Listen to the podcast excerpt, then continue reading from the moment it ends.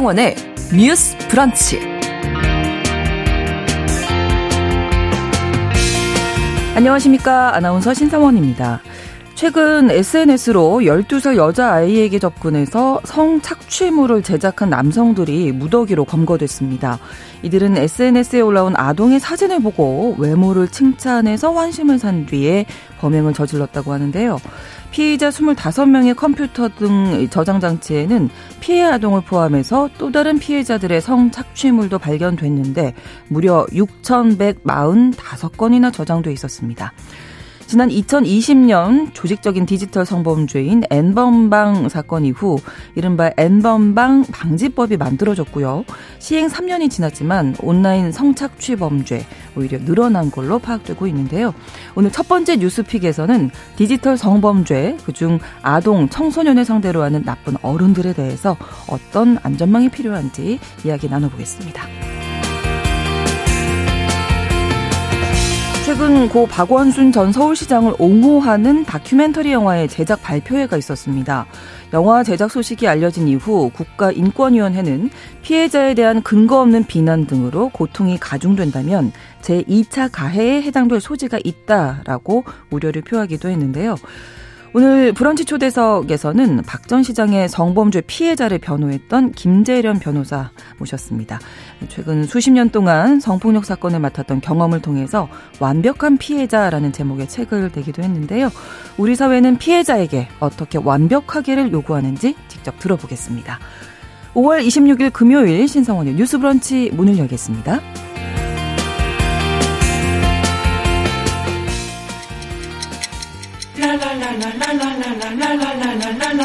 듣고 공감하고 진단합니다. 우리 사회를 바라보는 새로운 시선.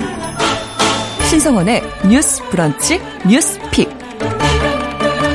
뉴스 브런치 청취자 여러분들과 함께 소통하며 만들어갑니다.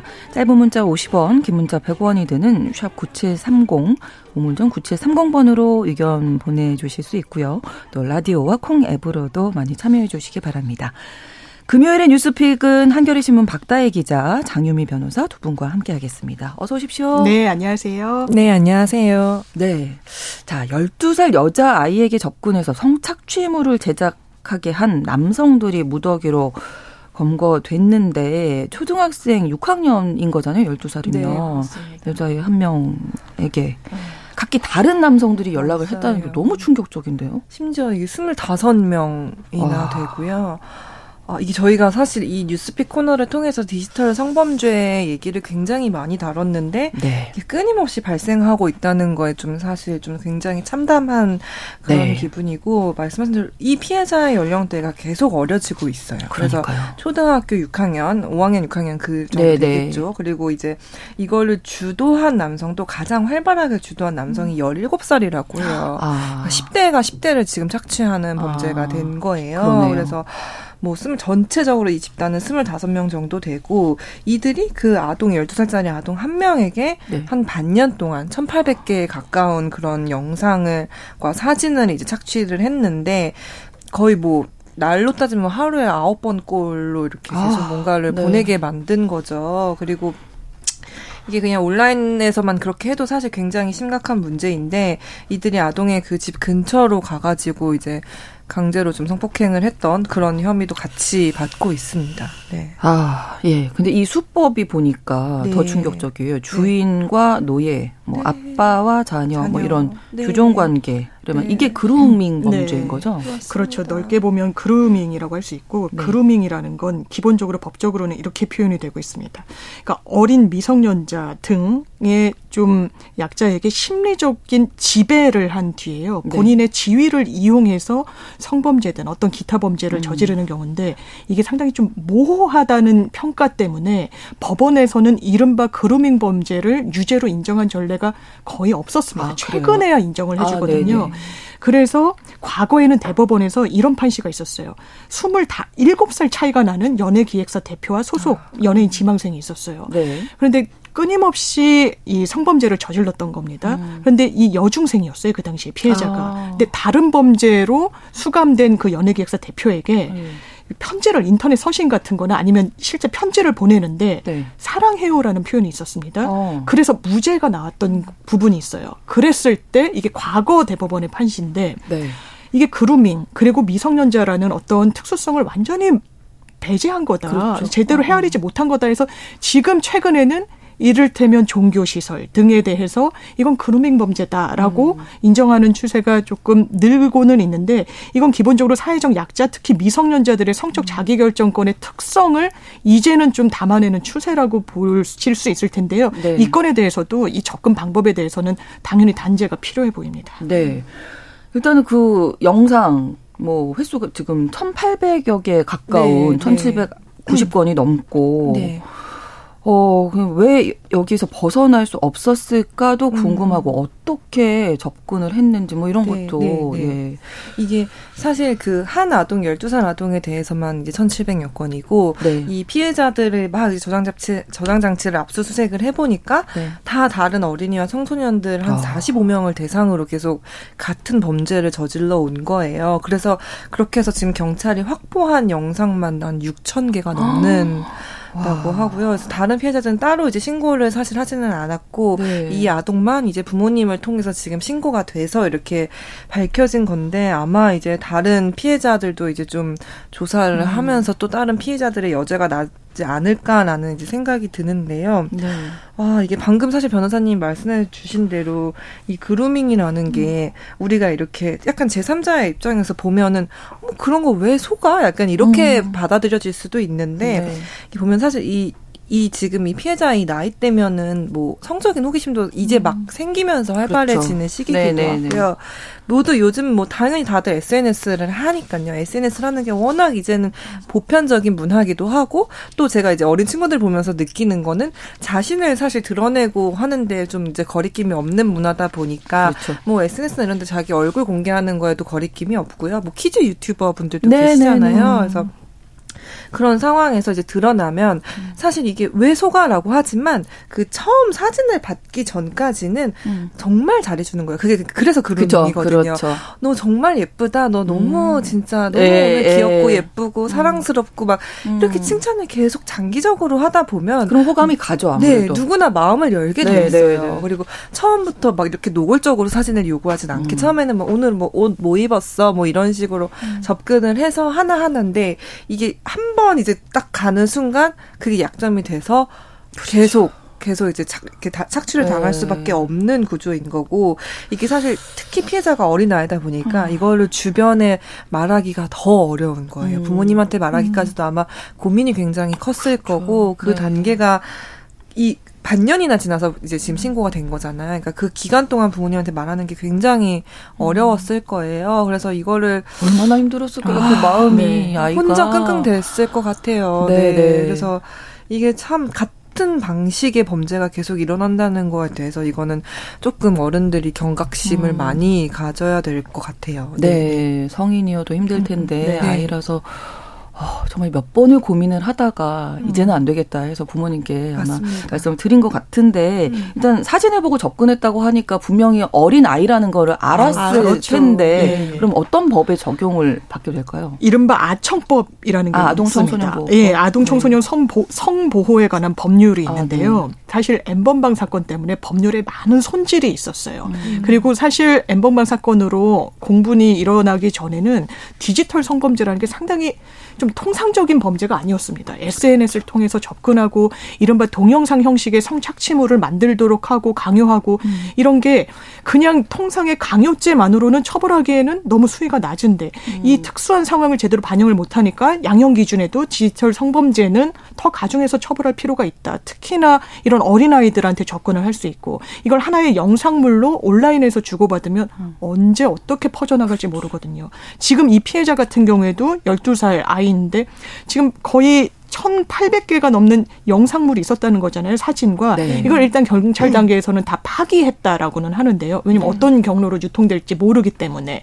그렇다면 아동 청소년의 성 보호에 관한 법률을 봤을 때 법에 성착취물이라는 단어가 들어간 것도 비교적 근래입니다. 네. 이거를 그냥 성 동영상 뭐 이런 식으로 어떻게 보면 가치 중립적으로 이야기했지만 음. 실제 그 영상의 성격을 제대로 표현하는 건 착취물이라고 쓰는 게 맞다라는 어떤 입법적인 결단이 있었던 거거든요. 네. 거기에 처벌하는 것 중에 제작, 성착취물을 제작하는 행위를 굉장히 높게 처벌하는 조항이 있는데 제작이라면 뭐 영상 제작 이러면 여러 사람이 같이 관여하고 이러는 장면을 많이 생각하시는 그렇지 않습니다.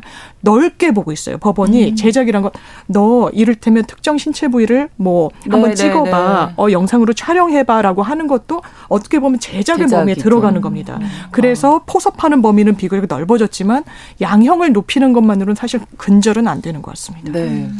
자, 제2의 엠번방이라고 해서 KBS가 뭐 보도를 했던 L 사건도 있었는데 이 미성년자를 대상으로 역시 성착취물을 네. 만들었잖아요. 최근에 음. 이 L 의 공범에 대한 첫 선고가 나왔는데 형량이 좀 낮았.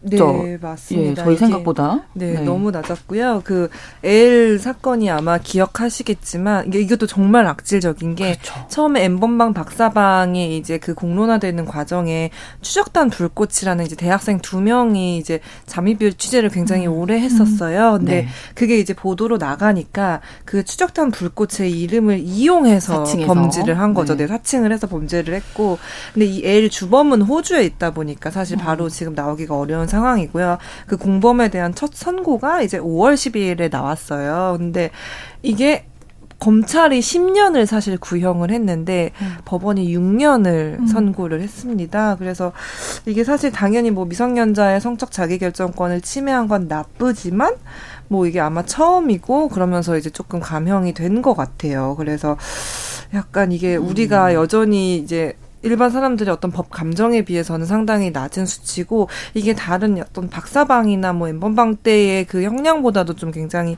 낮은 수치인데 음. 제가 약간 조금 우려가 되는 건 우리가 이 엠번방 박사방 보도가 처음 나간 뒤에 이 수법에 대해서 이제 전 국민이 알게 됐잖아요. 그렇죠. 그리고 이제 네. 이게 익숙해지니까 처음에는 충격을 너무 많이 받았지만 음. 그 수법을 이용해가지고 비슷한 이런 범죄가 나오는 거에 대해서는 사람들이 이제 조금씩 둔감해지는 것도 있는 것 같고요. 음. 그 다음에 재판부도 이게 사실 디지털 성범죄가 처음 이제 공론화가 되고 이게 말씀하신 대로 이 범죄 형태로 이제 그 법문에 포함되기까지도 되게 지난한 세월이 좀 걸리긴 했거든요. 그러니까 우리의 분노에 비해서는 굉장히 그렇죠. 느리게 법에 반영이 됐는데 그때 당시 사실 지난 정부에서 이제 법무부에 이제 양성평등 담당관으로 서지현 검사님이 음. 계셨었고 음. 그 안에서 디지털 성범죄 TF가 운영이 됐었어요. 그래서 그 법무부 자체만으로 뭐 법을 입법할 수 있는 권한이 있는 건 아니지만 그 디지털 성범죄 TF에서 굉장히 의욕적으로 이런저런 엠번방 방지법을 포함해서 법 개정안에 대한 의견을 굉장히 활발하게 냈고 네. 그 그게 국회 입법 과정에 일부 계속 반영이 되면서 이런 형량을 조금 높인다던가 하는 어떤 일만의 성과는 있었거든요. 근데 이게 사실 장관이 바뀌고 나서 이게 TF가 폐지가 되고 이 안에서의 어떤 하시는 분들도 많이 나가고 이래가지고 더 이상 이 디지털 성범죄에 대해서 우리가 법적으로 아직 많이 나가고 개정해야 되는 부분이 음. 있음에도 불구하고 네. 이게 법적으로나 정치권에서나 계속 이 아젠다가 되지 못하고 있어요. 이 처음 엠번방 보도를 했을 때는 막 정치인들이 너도 나도 나서가지고 뭐 개정안 막 발의하고 막 이랬었는데 음. 지금 전혀 주목을 받지 못하고 있다는 점에서 조금 굉장히 음. 안타깝고 좀 분노스러운 그런 지점이 좀 있는 것 같습니다. 네. 이구 83번으로 박사방 조범 조주빈에게 선고된 징역도 네. 한참 모자랍니다. 음. 공범들도 마찬가지고요. 미국에서는 이렇게 특히 아동 청소년 대상 성범죄 뭐 100년 형량 아, 그렇죠. 네, 낸 된다고 하는데 우리는 너무 낮은 거 아니냐. 왜 그런가도 궁금하지만 또 지금 우리가 다루고 있는 이 사건의 경우에는 또 어떻게 나올까도 막 생각이 되고요. 그러니까요. 네. 근데 이제 뉴스에 선거가 나올 때까지는 상당히 많은 기간이 좀 음. 그 검토가 끝났다는 거잖아요. 그렇죠. 그럼 여러 요소를 재판부는 보게 됩니다. 음. 이건 피해자가 명백하게 존재하는 범죄예요. 성범죄는. 그렇죠. 그렇다면 재판부로서는 합의 여부도 상당히 중요하게 보는 겁니다. 음. 그리고 뭐 공탁을 했는지 등등. 최근에 공탁이란 건 형사 공탁은 합의가 안 됐을 때 법원에 돈을 거는 거예요. 음. 어떤 범죄 피해자든 그걸 사후적으로 회복받는 건 돈밖에 없습니다. 안타깝게도 현실에 아. 그런 거죠. 실제로 사망을 하더라도 굉장히 큰 후유증이 남더라도 사후적으로는 돈 돈으로 하는 거기 때문에 음. 그런 요소들을 보는 겁니다. 일단 재판부는. 그리고 반성문 얘기는 끊임없이 나오지만 음. 지금은 그걸 뭐 적극적으로 반영하는 추세는 아니기는 하고요. 네. 그렇지만 이 한 명 한 명이 어떻게 범행에 가담했는지 이게 주범 성격인지 종범 성격인지 아니면 그냥 방조를 한 수준인지 음.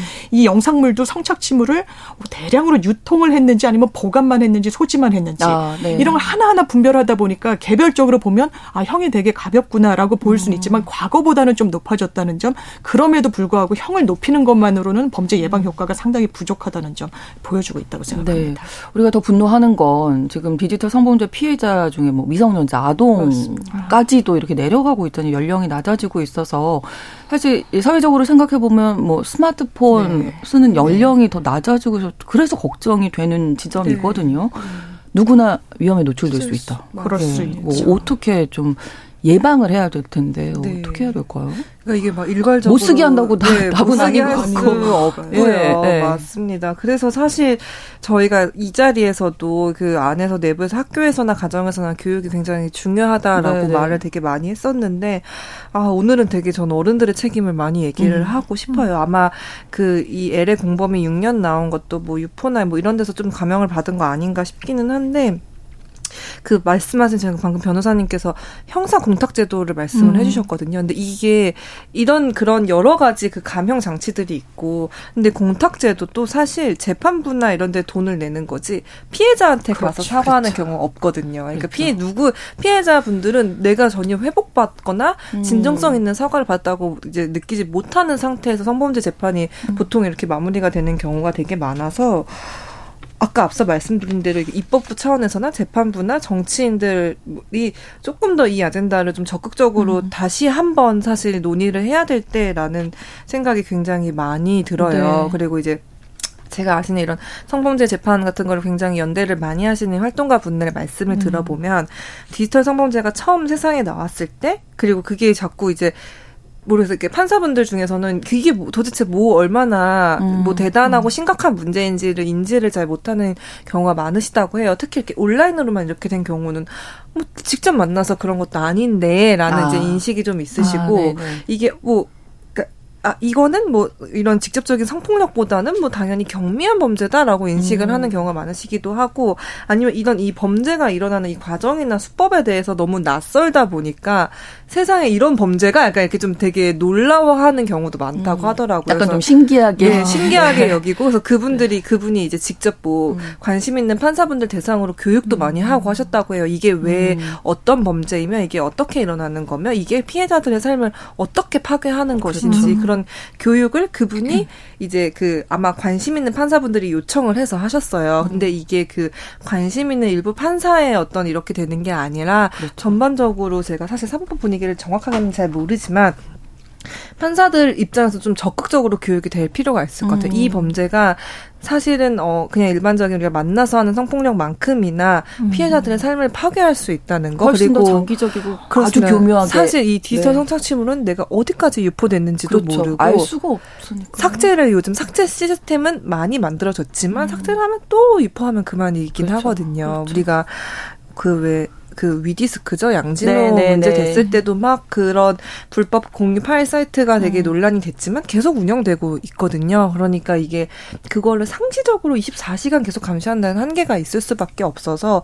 피해자들은 계속 평생 그냥 두려움에 떨면서 살 수밖에 없고 근데 이런 특성들이 좀 다시 논의가 돼야 하는 것 같아요. 네. 이게 좀 관심을 좀 그러니까 그렇죠. 어린이들한테 너네 이거 하지 마라고 계속 할 수 있는 거는 너무 한계가 그럼요. 있고 네. 기본적인 어떤 교육 소양 교육 같은 거 음. 어렸을 때 뭐 저희 과자 사준다고 따라가지 마라고 한 것처럼 음. 이런 온라인을 사용할 때 어떤 소양 교육 같은 거는 필요하겠지만 음.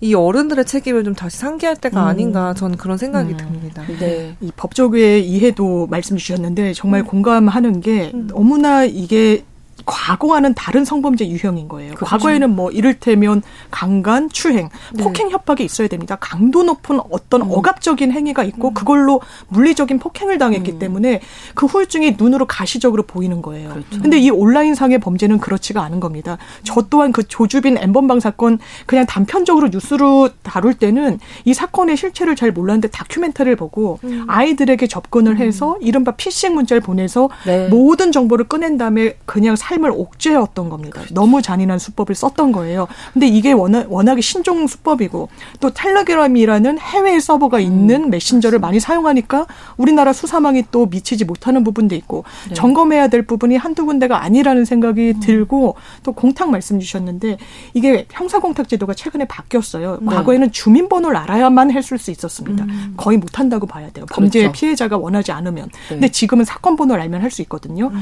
그랬을 때 사건 번호로 공탁을 하는데 피해자가 안 찾아가면 법원이 천차만별로 지금 판결을 내리고 있다는 거예요. 어떤 음. 법원은 아 공탁했으니까 좀 선처해 주자. 어. 어떤 부분은 아 아직 안 찾아갔네. 아 그렇다면 반영하지 말자. 음. 이것도 사실 법원에서 이제 막 제도가 좀 바뀌었기 네. 때문에 일관적인 규정을 만들어야 될 것 같습니다. 일관성이 필요하다. 네. 일단은 인식 자체가 좀 많이 네. 바뀌어야 된다는 네. 지점 너무 공감하고요. 왜냐하면 2021년에 N번방 방지법이라고 이른바 이야기하는 이 법이 만들어졌지만 음. 디지털 성범죄 더 늘어났다면서요. 지금. 네, 이게 어쨌든 사실 신고 건수라서 좀 신고가 늘어난 걸로 볼 수도 그렇죠. 있긴 한데 네. 전반적으로 증가 추세는 맞는 것 같아요. 네. 이거 이제 이데일리 언론사에서 이제 조은희 의원실을 통해서 받은 경찰청 음. 통계인데요. 그래서 네. 온라인 성착취 범죄가 5년 동안 계속 증가를 하고 있고 2017년도에는 이게 통신 매체 이용 뭐 음란 범죄 이렇게 받았더라고요. 음. 그러면 2017년도에 이게 1249건이었는데 2020년도에 이제 2047건으로 쭉 이제 늘어나는 추세고 음.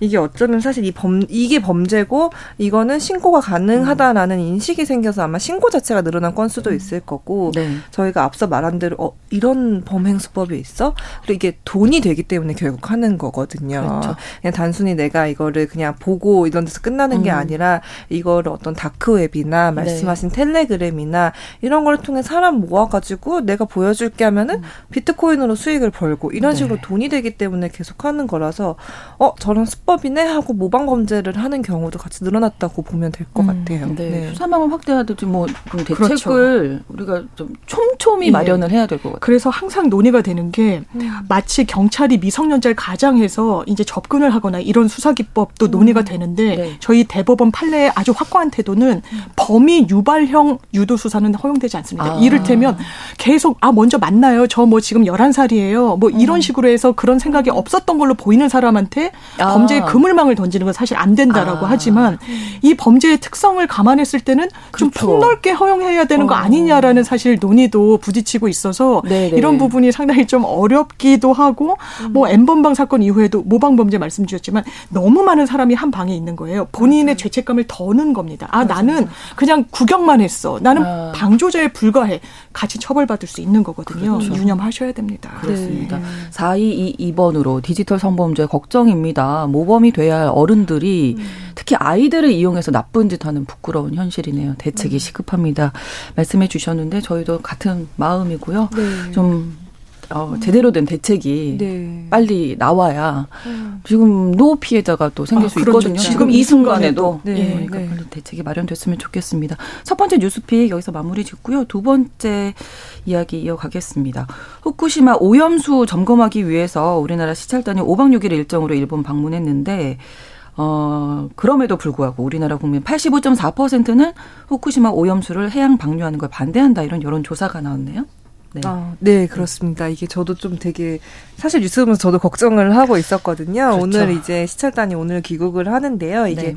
어, 환경운동연합이 조사를 한 결과예요. 최근에 네. 그래서 이 여론조사를 조금 자세히 들여다보면 환경운동연합이 어, 리서치 뷰에 의뢰해가지고 대국민 설문조사를 실시를 했고요. 이제 19일부터 22일까지 4일간 이제 전국에 만 18살 이상 성인 남녀 1000명을 대상으로 한 그런 조사 결과입니다. 그래서 일단은 85.4% 압도적이죠. 그래서 네. 오염수 해양 방류에 반대한다 이렇게 음. 답했습니다. 네, 그리고 네. 뭐 이제 방류 시에 수산물 소비도 나는. 줄이겠다, 네, 줄이겠다, 뭐 이런 네. 내용들이 아마 네. 많이 있었을 것 같습니다. 여러 네. 가지 항목에 대해서 환경운동연합이 조사한 결과인데요. 이 이야기 잠시 후에 또 자세하게 다뤄보도록 하겠습니다. 11시 30분부터 일부 지역에서 해당 지역 방송 보내드리도록 하겠습니다.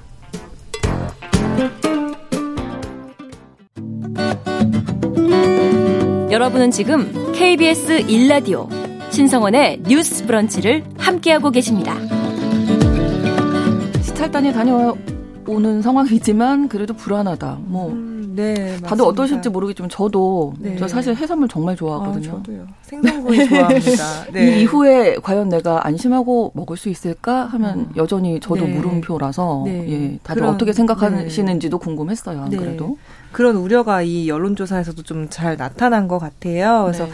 앞서 말씀해주신 대로 이 여론조사가 뭐 우쿠시마 오염수 방류, 그 다음에 뭐 오염수 안정성에 대한 일본 정부 주장을 얼마나 신뢰를 하고 있는지, 음. 그다음에 이거를 방류를 했을 때 우리가 수산물을 계속 소비할 것인지, 뭐 이런 해양 방류 문제에 대해서 정부 음. 대응 평가 대응을 어떻게 평가하고 있는지 이런 거를 뭐 열한 가지 문항으로 진행을 했는데요. 말씀드린 대로 압도적으로 반대를 하고요. 이제 72% 72%가 이제 오염수가 바다에 방류되면 수산물 소비를 안 할, 줄일 거라고 이제 말씀을 했고 네. 사실 신뢰도도 굉장히 떨어져요. 그래서 이제 한국 정부는 어떻게 대응해야 되냐 이렇게 물어보면은 수산물 수입 금지 조치를 확대 강화해야 한다는 게 이제 61% 정도가 나오고 근데 이게 저는 사실 수산 아 일본 정부의 주장도 믿지 않는다가 79% 정도예요. 그래서 네. 굉장히 지금 불신이 많은 상황이고 사실 이게 좀 어쨌든 국민들이 이제 좀 불안해하는 걸 알다 보니 정부는 이제 아 우리가 수산물 수입 금지 조치를 풀지는 않을 거다라고 네, 이렇게 네. 좀안 안심을 시키고는 있어요. 그래서 이제 오유경 식품의약품안전처장 우리가 식약처라고 부르는 곳이죠. 거기가 이제 아 우리가 지금 하고 있는 일본산 수산물 수입 규제는 그대로 유지하겠다. 그래서 네. 이렇게 방사능 안전에 불안감을 갖지 않도록 하겠다라고 이제 어제 이제 밝히시기는 했는데 네.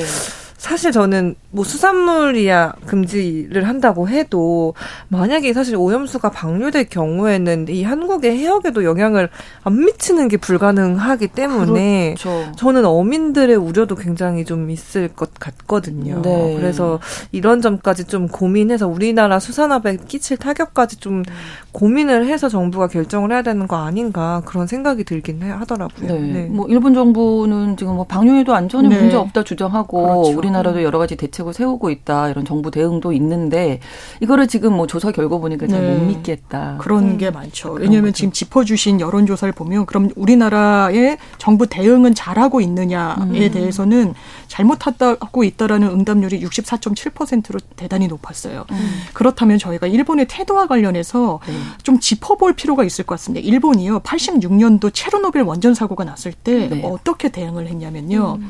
매일 전투기를 띄웠습니다. F4. 어. 음. 왜? 자국에 그러니까 비교적 가깝잖아요. 그렇죠. 그 구소련이었기 때문에. 네. 그렇다면 이 대기 중에 혹시 오염 물질이 있지 않는지를 스스로 채집하겠다고 했던 거예요. 아. 그리고 동유럽에서만 어떤 농산물 수입을 금지했던 게 아닙니다. 이 굉장히 여론이 내부에서도 좋지 않고 네. 하자 뭐 프랑스, 스페인 비교적 그 체르노빌과는 상당히 떨어져 있는 유럽으로부터도 뭐 농수산물을 수입하지 않았어요. 혹시 갔을까봐. 예. 네. 그런데 지금은 네. 안전하다라고 괜찮다고. 예, 여러 네. 국가에 네. 홍보를 하고 있는데 이 제가 일본의 후쿠시마 어민의 인터뷰를 봤더니 그렇게 안전하면 도쿄 해역의 뿌리라는 거예요. 오히려 그렇게 내부에서도 이 네. 부분과 관련한 안전이 음. 일본 내에서도 당연히 불식되지 않았을 정도로 그래서 이 음. 부분에 대해서는 일본 입장에 어떤 설명도 필요하겠지만 음. 우리나라 정부 차원의 대응책이 더 시급한 게 아닌가 생각이 듭니다. 네, 좀 강력하게 좀 뭔가 네. 메시지가 나와야 하지 않을까. 그렇죠. 그리고 이게 그 지금 정부를 신뢰할 수 없는 가장 큰 이유 중 하나가 그러니까 우리나라 정부는 이제 한국 국민들한테는 아 우리 이거 안 할 거야라고 얘기는 하지만 사실 일본 내부에서는 이번에 시찰단이 각오한 음. 걸 굉장히 긍정적으로 평가를 하면서 음. 그 우리나라로 치면 농림부 장관인 분이 아 그러면은 이제 이 김에 나 우리는 기대하겠다 너희들이 이제 수산물 금지도 이제 풀고 우리 거를 좀 이제 먹어줄 거라고 기대하겠다 이렇게 막 반기는 분위기가 일본 내부에서는 아, 형성이 된 거예요. 음. 그래서 그러다 보니까 이제 한국 국민들 입장에서는 불안하죠. 그리고 그렇죠. 이미 예전 예전에 이제 윤 대통령이 일본에 외교를 하러 가셨을 때 저희 강제징용 피해자 문제나 네네. 네. 이런 거를 사실 한국 국민들은 납득하기 어려운 국민 감정이 아직 앞서는데 다 그냥 우리가 뭐 미래를 생각한다면서 이제 좀 내주셨잖아요. 그래서 네. 이제 그런 그 전력들이 있다 보니까 우리가 이번에도 그냥 일본 좋은 일을 시켜주는 거 아니냐 이런 불안감들이 좀 큰 것 같습니다. 음. 근데 5박 6일간 시탈단 점검이 있었는데 네. 뭘 보고 왔나요? 일단 뭐 합의된 내용과 관련해서는 다 점검을 하고 실제로 네. 구동되는 그 원리 같은 거는 현장에서 봤다라는 게 정부 실찰단의 설명이기는 합니다. 특히 네. 알프스라고 해서 이 오염물질을 네, 네. 좀 처리하는 그 과정과 관련한 일본의 설명을 들었다는 건데 애초에 좀 5박 6일이라고 하면은 뭐 아주 길게 확보한 기간은 아니라고 할 수 있죠. 그래서 이것도 사전에 조율을 할때 음. 일본 측에서 이렇게 얘기를 했습니다. 아, 우리나라 언론도 좀 예, 동행을 하고 민간 전문가도 가야 객관성이 담보되지 않겠냐. 음. 체류 기간도 조금 넓게 설정하는 게 맞겠다라고 했지만 저는 그렇게 안전하다고 이야기하는 일본 정부에서 피폭될 수 있으니까 장기 체류하지 말라는 취지로 답변을 했거든요. 근데 안전한데 피폭이 된다는 건 이건 이건 좀 논리적으로 양립하기 아. 어려운 게 아닌가라는 생각이 좀 드는 부분이 있고요. 네. 물론 시료 채취와 관련해서도 그렇다면 오염수를 일본 설명만 듣는 게 아니라 이게 어떻게 처리되는지 설명만 듣고 오는 게 아니라 실제로 우리의 연구진이 갔으면은 한번 채취를 하는 것도 의미가 상당히 있을 그렇죠. 것 같은데 그게 있으면 조금 핵심이죠. 네, 그런데 네. 그렇게는 하지 못했고 뭐 다른 국가들한테도 허용되지 않는다라는 설명을 정부 정부에서 내놓긴 했지만 이런 부분에서 좀 아쉬움이 맞습니다. 좀 많이 남는 것 같습니다. 이런 가운데 주한교 한국 원자력 연구원장이 후쿠시마 오염수를 마시면 안 된다. 네. 아, 예, 마시면 이렇게 안 된다고 했죠. 공식 입장을 네. 밝혀서 네. 안 되는 거잖아요. 그렇죠, 안 그렇죠. 되죠. 그래서 네. 불안 어쨌든 이게 뭐 과학 그 이거를 뒤집으려면 사실 말씀하신 대로 시찰단이 가서 시료 채취를 직접 해서 거기서, 이제 검사 결과 네, 뭐. 안전성을 네, 확인을 받아야 되는데 사실 시찰단이 가서 본 것이 그냥 아 이런 처리 장치가 있다라는 것과 일본이 실험한 그 일본 측이 내놓은 결과를 받았거든요. 그렇죠. 근데 우리는 그럼 일본이 이거를 정말 안전하게 검사하고 이제 조작하지 않은 솔직한 결과를 음. 했는지를 사실 신뢰를 해야 되는데 그게 또 지금 어려운 상황이다 보니까 말씀하신 대로 그 피폭을 쪽을 일본 자체적으로도 음. 얘기를 했지만 음. 제가 어제 본 거는 이제 YTN 기자분이 가셔서 그 후쿠시마 그 원전이랑 좀 그래도 좀 떨어진 곳에서 이제 그 방사능 검사를 하셨는데 수치가 정말 높게 나온 거예요. 아. 여전히. 그리고 사실 주민들도 사실 여전히 떠나서 안 돌아오시고 그렇죠. 계시고 이런 상황에서 과연 방류하는 게 맞나라는 좀 그런 음. 좀 우려가 굉장히 큽니다. 네. 네. 오늘 시찰단 귀국하고 아마 대국민 보고서 발표할 텐데 네. 결과가 어떻든지 간에 논란이 좀 계속 되겠죠. 그러니까요. 다들 불안하시니까요. 음. 그러니까 미국산 쇠고기 얘기를 굉장히 많이 하는데 이거 네. 결과적으로 문제 없지 않았냐? 그런데 음. 저는 그 시점에 국민들의 불안감이 있던 현황을 제대로 파악해야 된다라고 봐요. 음. 그때 전 세계적으로 미국산 쇠고기에 대한 우려가 있었던 상황이고요. 거기에 대한 해명이 제대로 이루어지지 않았기 때문에 대대적인 뭐 집회 시위들 일도 있었고 네. 국민 불안감도 높아졌는데 가짜 뉴스다. 안심해도 음. 된다. 음. IAEA가 뭐 안전성을 담보하지 않았냐는 지금 태도만으로는 국민들의 불안감이 불식되지는 음. 않을 것 같습니다. 그렇습니다. 음. 박대 기자님. 네. 네. 맞습니다. 이 국민들의 안전 어쨌든 확정된 거잖아요. 지금 여름쯤에는 7월로 그렇죠. 한다는 계획을 네. 하고 있는 것 같습니다. 한달 정도 남은 건데 네. 좀 봐야 되는데 좀 정부 여당이 좀 다시 강경하고 어떤 안전을 위한 거니까요. 좀 그러니까요. 그런 전향적인 자세를 취해야 된다고 생각을 하는데 그 국민의힘에서 지난 19일에 주최한 간담회에서 어떤 그 아실 거예요. 외국 교수분이 오셔가지고 아 나는 이 오염수 1리터가 아니라 10리터도 마실 수 있다라면서 사실 막 안전성을 홍보를 했는데 그거를 이제 아까 말씀하신 그 안전원 그러니까 원자력 안전 연구원장이 이제 반박을 하신 거거든요. 네. 근데 그럼 저는 사실 그 근거 없는 이야기를 하는 그런 토론의 자리를 마련한 거에 대해서도 좀 책임을 져야 된다고 음. 생각을 해요. 지금 이렇게 논쟁적이고 논란적인 어떤 이, 이걸 다루는 데 있어서 검증되지 않은 주장이 이렇게 튀어나오는 거에 대해서 음. 그리고 그걸 더더군다나 정부 여당이 정치권에서 그거를 계속 이제 확대한다는 거는 조금 책임감을 가져야 되지 음. 않나 음. 그런 생각을 좀 했습니다. 좋습니다. 네. 자, 금요일에 뉴스픽 마치겠습니다. 한겨레 신문 박다혜 기자, 장유미 변호사 두 분과 함께했습니다. 고맙습니다. 감사합니다. 감사합니다. 신성원의 뉴스 브런치는 여러분과 함께합니다. 짧은 문자 50원, 긴 문자 100원이들은 9730. 무료인 콩앱과 일라디오 유튜브를 통해 참여해주세요.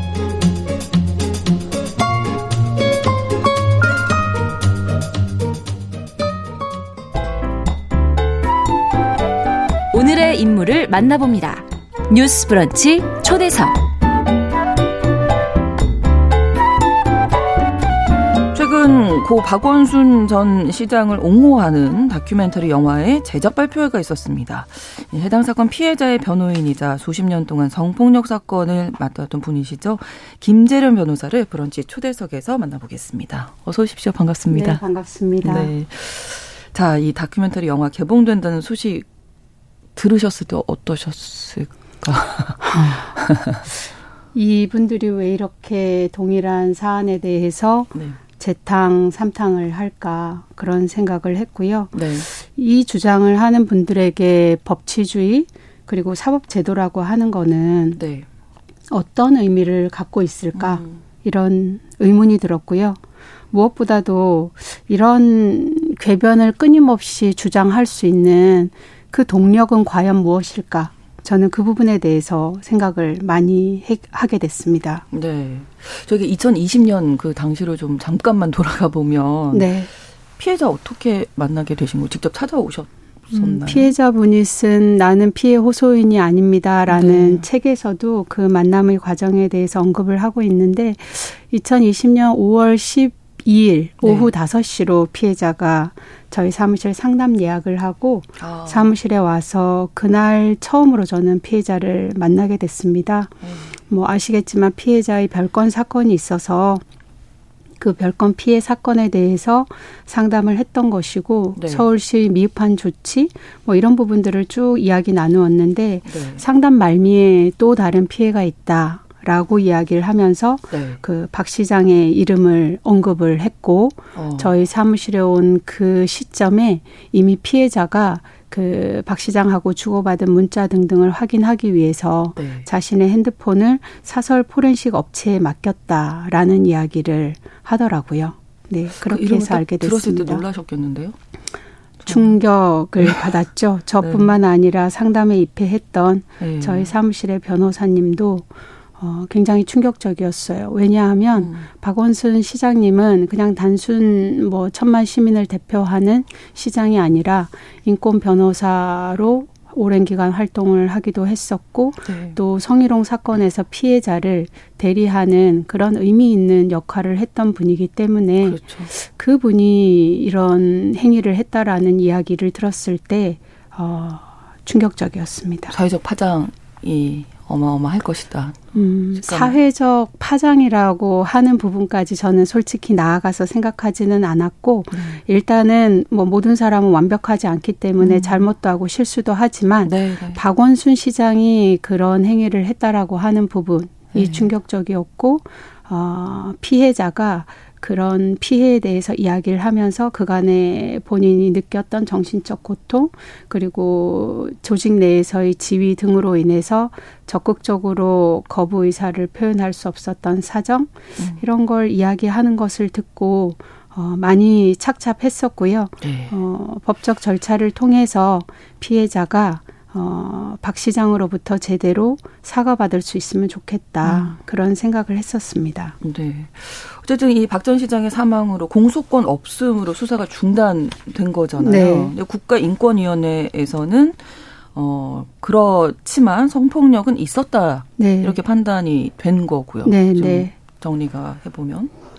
그 공소권 없음이라고 하는 게 굉장히 안타까운데요. 예. 그 기소 우리가 형사 사건에 대해서 기소를 하고 재판을 받도록 하는 것은 죄를 저지른 피고인이 생존해 있을 것이 전제가 되거든요. 그런데 수사 과정에 가해자 피의자가 사망하게 되면 네. 기소를 할 수 없게 됩니다. 그래서 그렇죠. 검찰 사건 사무 규칙에서는 어, 피의자가 사망했을 때에는 최종적으로 공소권 없음 처분을 하도록 그렇게 규정하고 있는데 네. 검찰 사건 사무 규칙 어디를 보더라도 피 의자가 수사 중에 사망했을 때 수사를 즉각 중지해야 된다. 이런 규정은 없거든요. 아. 그런데 우리는 관행적으로 수사 과정에 피의자가 사망하게 되면은 네네. 네. 그 즉시 모든 수사 과정이 중지가 되어 버립니다. 그렇게 되기 때문에 실질적으로 어 조사할 수 있는 사실관계를 제대로 확정하지 못한 상태에서 사건이 멈춰버리게 되다 보니까 네. 여러 가지로 사회적으로 혼란이 발생하고 그렇죠. 네. 그런 문제가 있고요. 이 사건 같은 경우에는 박 시장이 사망할 당시 소지하고 있던 핸드 핸드폰이 있었기 때문에 네. 그 핸드폰에 대해서 적극적으로 포렌식을 해달라는 요청을 저희가 정말 여러 차례에 걸쳐서 했거든요. 주고받은 텔레그램 비밀 문자가 음. 혹여라도 복구가 되면 그것을 통해서 통신매체 이용 음란 행위라든지 이런 부분들을 좀 증명할 수 있기 때문에 음. 그런데 아쉽게도 피해자의 핸드폰은 여러 차례 포렌식이 됐지만 그 사망한 박원순 시장의 핸드폰은 포렌식 되지 않은 그런 부분이 있습니다. 그렇군요. 네. 자, 이 최근에 다큐멘터리 영화 제작 발표회가 있었는데 제작진들의 주장은 인권위원회가 피해자 머릿속에만 있는 걸로 탁상 공론하고 있다.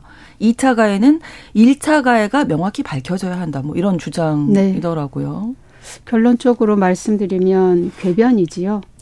어, 네. 박 시장 사건에 있어서 1차 가해 행위에 대한 판단은 지지자들의 몫이 아니라 그렇죠. 국가기관과 사법기관의 몫입니다. 네. 어, 1차 가해의 성격은 좋고 싫고 믿고 아니고의 문제가 아니라 그렇죠. 사실이냐 아니냐 그런 음. 행위가 존재했었냐 그렇지 않느냐 의 팩트의 문제이거든요. 네. 이 부분에 대해서 국가기관, 사법기관을 통해서 성희롱에 대해서 명확하게 판단이 나왔단 말이에요. 네. 어, 그렇기 때문에 저는 지지자들의 이런 주장은 우리나라 법치주의 그리고 국가사법 시스템을 부정하는 주장이라고 생각을 합니다. 어, 1차 가해에 대해서 국가기관이 조사하고 심리하고 그리고 그것을 사실로 인정하는 판단을 내렸습니다. 네. 그리고 그 과정에 지금 지지자들이 주장하는 그 내용에 대해서도 심리하고 판단을 한 것이거든요. 그럼에도 불구하고 끊임없이 이런 궤변을 어, 늘어놓는 것은 저는 정말 문제가 있고 우리 사회가 음. 묵과해서는 안 된다라고 생각합니다. 그리고 아까도 제가 뭐 말씀을 드렸지만 뭐 피해자 머릿속에만 있는 걸로 이런 얘기를 하면 네. 이거는 2차 가해 음, 뭐 국가기관이 네. 피해자가 주장한다고 해서 그것을 있는 그대로 인정해 주는 것이 아니고요. 피해자의 주장, 피해자가 제출한 증거, 참고인들 네. 조사. 그 참고인들은 그렇죠. 피해자 측뿐만 아니라 제3자에 해당하는 서울시청 공무원 등등에 대해서도 다 조사를 해서 최종 판단을 한 것이기 때문에 피해자의 머릿속에 있는 것을 국가인권위원회가 그대로 인정해 준 것은 아니고요. 그렇죠. 지금 그 지지자들에 의해서 피해자를 공격하는 이런 내용들 피해자가 입은 피해가 없다. 네. 국가인권위원회가 제대로 인정하지도 않았다. 이런 주장들 자체가 넓은 의미에 있어서는 2차 가해에 해당하지만 음. 조금 더 좁게 보면 어 국가기관을 통해 인정된 사실관계조차도 부정하고 왜곡하는 허위 사실에 대한 주장이고 그것이 피해자의 명예를 훼손하는 이런 위험성을 드러내고 있기 때문에 불법 행위에도 해당한다라고 음. 생각을 합니다. 네. 혹시 이 영화 개봉 관련해서 피해자분하고 이야기 네. 혹시 나눠 보셨는지? 예, 예. 현재 네. 상황에 대해서는 진행되는 부분에 대해서는 계속 뭐 소통을 하고 있습니다. 네. 예, 예. 많이 힘든 답답해하시죠? 어, 답답함의 문제를 넘어서서 네. 어 좌절스러운 아. 생각을 가지고 음. 있죠. 그 이유는 이 믿음의 영역 안에서 그 박 시장을 추앙하는 사람들의 주장은 예전이나 지금이나 사실 달라지지 않았는데 그 과정에 국가기관이나 사법기관에서 판단을 해준 부분에 대해서 부정하는 행위를 계속하는 네. 이런 부분에 대해서 끊임없이 피해자가 어떻게 대응할 것인지를 네. 사람들은 묻고 있는데 이 지지자들의 공격에 대해서 대응해야 하는 주체가 피해자 한 사람이어서는 안 된다라고 그렇죠. 생각하거든요. 네, 이제는 네. 우리 합리적인 이성을 가진 일반 시민들이 피해자에게 연대해 주시고 그분들의 믿음이 잘못됐다라는 부분에 대해서 음. 멈추라고 적극적으로 입장을 좀 표명해 주시는 것이 네. 저는 피해자에게는 큰 힘이 될 것이라고 음. 생각합니다. 어떻게 보면 그분들은 진짜로 안 믿는 네. 건지 없었다고 생각 하신 강한 음. 신념을 갖고 계시지 네. 않나. 뭐 표현의 자유에 대한 이야기도 하고 하시던데 네네. 네. 사실 뭐 하느님을 믿느냐 부처님을 믿느냐 이런 것은 전적으로 개인의 자유이거든요. 네. 예술 창작의 영역에 있어서도 표현의 자유가 굉장히 넓게 보장이 돼야 하고요. 네. 그런데 사실의 영역에 대해서는 믿고 아니고의 문제가 돼서는 안 되고 네네. 네. 표현의 자유라는 이름으로 무제한 허용될 수가 없습니다. 허위 사실을 주장해서 다른 사람의 명예를 훼손했다라고 하면 음. 그것은 법적으로 책임을 져야 하는 것이거든요. 그렇기 때문에 때문에 다큐를 제작하는 또는 박 시장을 지지하는 사람들이 주장하는 그런 내용들은 그런 행위의 의도나 악의성, 그 다음에 발언의 경위 그리고 확인된 사실관계에 얼마나 배치되는지 이런 것들을 종합적으로 봐서 저는 엄중하게 책임을 음. 묻고 음. 사실은 배상하도록 해야 한다고 생각을 합니다. 네. 혹시 소송하실 고소하실 계획이 있으신가요? 어, 영화 피해자가 뭐 이 박 시장을 고소한 이후에 여러 가지 이차 가해에 대해서 고소도 하고 소송도 하고 했는데요. 네. 어, 그 고소했을 때 피해자의 실명을 공개한 사람에 대해서도 집행유예가 나왔습니다. 그리고 그리고 전직 대학 교수가 피해자의 실명을 악의적으로 공개했는데 어, 피해자에게 사과 한 번 하지 않았고 자신의 범행 사실을 인정하지도 않고 있는데 사법기관에서는 집행유예라는 관대한 처벌을 내려줘서 지금 항소심이 진행되고 네. 있거든요. 아. 어, 이런 일들이 반복되고 있는데 수많은 지지자들이 뭔가 개변을 늘어놓을 때마다 피해자가 일일이 일일이 직접 네. 대응해야 한다라고 하면 사실은 그것은 피해자가 나가 떨어질 수밖에 없는 그렇죠. 구조입니다. 네, 네. 저는 이것이 명백하게 허위사실 적시에 의한 명예훼손이라고 하면 시민단체가 됐든 아니면 시민이 됐든 적극적으로 고발하고 그런 부저 불법 행위를 한 사람들에 대해서 법에 따라서 심판할 수 있도록 그렇게 좀 연대 연대해 주시고 동참해 주시면 좋겠다라는 말씀을 드리고요. 네. 지금의 상황은 적절한 비유일지는 모르겠지만 이런 투견장에서 맹견들하고 작은 강아지 한 마리가 싸우고 있는데 우리가 그냥 보고 있는 거거든요. 그런데 그 명견도 그 맹견들도 사용할 수 있는 창이나 칼이 있고 강아지에게도 창이나 칼이 있어요. 음. 너가 창이나 칼을 가지고 있으니까 한번 제대로 써봐. 어떻게 싸우는지 우리가 한번 지켜볼게. 이렇게 방관하는 거하고 저는 지금의 상황이 다르지 않다라고 생각합니다. 그 네. 안에서 피해자를 구조해 줘야 될 뿐만 아니라 그런 장면이 우리 사회의 수많은 위력 성폭력 피해자들에게 어떤 부정적인 영향을 주고 있는지 그렇죠. 네, 네. 심각하게 인지하시고 그 행위를 하는 끊임없이 피해자를 공격하는 맹견들을 향해서 어, 엄중하게 책임을 묻는 일에 공동체가 저는 나서 주셨으면 좋겠습니다. 네. 그 여러 성범죄 뭐 피해자들 뭐 저희가 다루면 네. 피해자 다움을 요구받는다. 네. 는 이야기 많이 하게 네, 네. 되거든요. 어떤 부분이 가장 안타까우셨습니까? 어, 피해자 다움이라고 하는 건 사실 허상이거든요. 네. 어떻게 피해자라면서 그럴 수 있어? 성폭력 피해를 입었으면서 어떻게 그 후에 친구가 생일 파티 하는데 가서 음. 어, 웃고 떠들고 SNS에 행복했다고 올릴 수 있지? 이런 식으로 사람들이 생각하는데요. 성폭력 피해를 입었다 그래서 평생 골방에서 혼자 울고 있어야 되는 게 아니거든요. 성폭력은 성폭력인 것이고 그것과 별도로 피해자의 일상은 일상대로 그럼요. 유지가 되어야 하는 것이고 네네. 네. 피해자도 화려한 옷 입을 수 있고 클럽에 가서 친구들과 놀 수 있거든요. 네. 심지어 같은 직장 내에서 이런 피해가 발생했을 때에는 나는 경제 활동의 주체이기 때문에 그 직장을 계속 나가는 것 또한 성폭력 피해를 입은 것과 양립 가능한 것이거든요. 네. 그런데도 우리는 가시는 거잖아요. 그렇죠. 네. 그럼에도 불구하고 그럼에도 불구하고 네. 우리 사회에서 잘못된 편견은 피해자라면 이러이러할 음. 것이다라는 생각 때문에 우리가 머릿속으로 그리는 피해자 상에 맞지 않으면 피해자의 피해를 부정하고 오히려 가해자에게 공감해주고 가해자가 얼마나 힘들까 이렇게 음. 가해자를 지지하는 상황으로 간다는 거죠. 참, 예. 그래서 책도 내셨잖아요. 네. 완벽한 피해자. 네. 이 제목. 반어적인 네. 의미고요. 음, 완벽한 피해자는 없다라는 의미입니다. 그렇죠. 우리가 머릿속으로 생각하는 완벽한 피해자. 정말 피해를 입었다면 그 상황에서 소리를 질렀어야지. 정말 피해를 입은 것이 맞다면 그 직후에 바로 신고를 했었어야지. 이런 것들이 우리가 피해자들에게 요구하는 네. 완벽성인데 네. 실질적으로는 그렇지 못하거든요. 그렇죠. 아이러니하게도 음. 옆방에서 직원들이 근무하고 있는데 피해자는 소리를 지르게 되면 직원들이 자신이 피해 입은 사실을 알게 될까봐 소리를 지르지 못했다라고 음. 이야기를 하는 경우도 아, 있거든요. 아, 이런 다양한 피해자가 문제의 상황에 처했을 때 가지고 있는 두려움이라든지 이런 부분을 우리가 제대로 공감하지 못한 상태에서 기계적으로 우리 머릿속으로 그리는 피해자 상을 가지고 함부로 재단을 하는 네. 저는 이런 어, 편견에 균열을 좀 내고 싶습니다. 네. 좀 뭐 앞서서도 말씀해 주셨지만 재판 과정에서도 네. 계속 끊임없이 피해자가 뭔가 증명해야 되고 증거를 네. 제시해야 되고 네. 내가 피해를 당한 당했다는 걸. 그래서 실질적으로 피해자들이 가해자가 법의 심판대에 서서 유죄 판결을 받는 과정까지 네. 정말 많은 산과 강을 건너가야 하고 아. 그 과정에 피해자는 도마 위에 올려놓은 생선하고 똑같습니다. 음. 자신의 삶이 성폭력 사건과 관련된 그 시점뿐만 아니라 전후의 모든 삶이 어, 분석 대상이 되어야 하고 음. 해체되어야 하거든요. 그렇게 어렵사리 그 과정을 거쳐서 가해자가 처벌받았다 하더라도 사람들이 피해자를 공격하고 가해자가 억울하게 처벌받았다라고 생각하는 경우가 많습니다. 안희정 사건이 그 내용을 보여주고 있잖아요.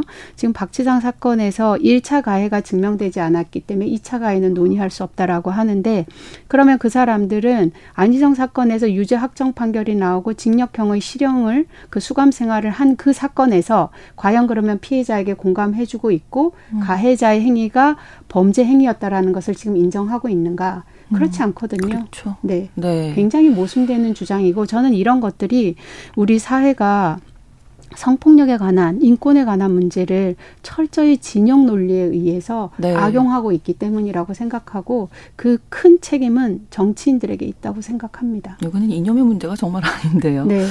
끝으로 법으로든 인식으로든 어떤 변화가 있어야 한다고 생각하시는지 여쭤보고 어, 싶습니다. 사실 법이 부족한 건 아니라고 생각하고요. 네. 저는 공동체 시민들의 인식 그리고 문제 의식을 행동으로 옮겨서 실천하고 피해자에게 연대해 주는 게 중요하다라고 생각합니다. 네. 2차 가해 행위자들에게 엄중한 책임을 물어야 하거든요. 근데 그 책임을 묻는 주체가 끊임없이 피해자 한 명이어서는 안 된다라고 생각합니다. 네. 우리 모두 연대해 주셔야 하고요. 법치주의 사회의 기본 시스템 시스템을 부정하는 행위 그리고 이런 악의적인 목적으로 피해자를 공격하는 행위에 대해서 네. 피해자보다 앞서서 사법기관이 가해자를 선처해줘서는 안 된다라고 음. 생각합니다. 네.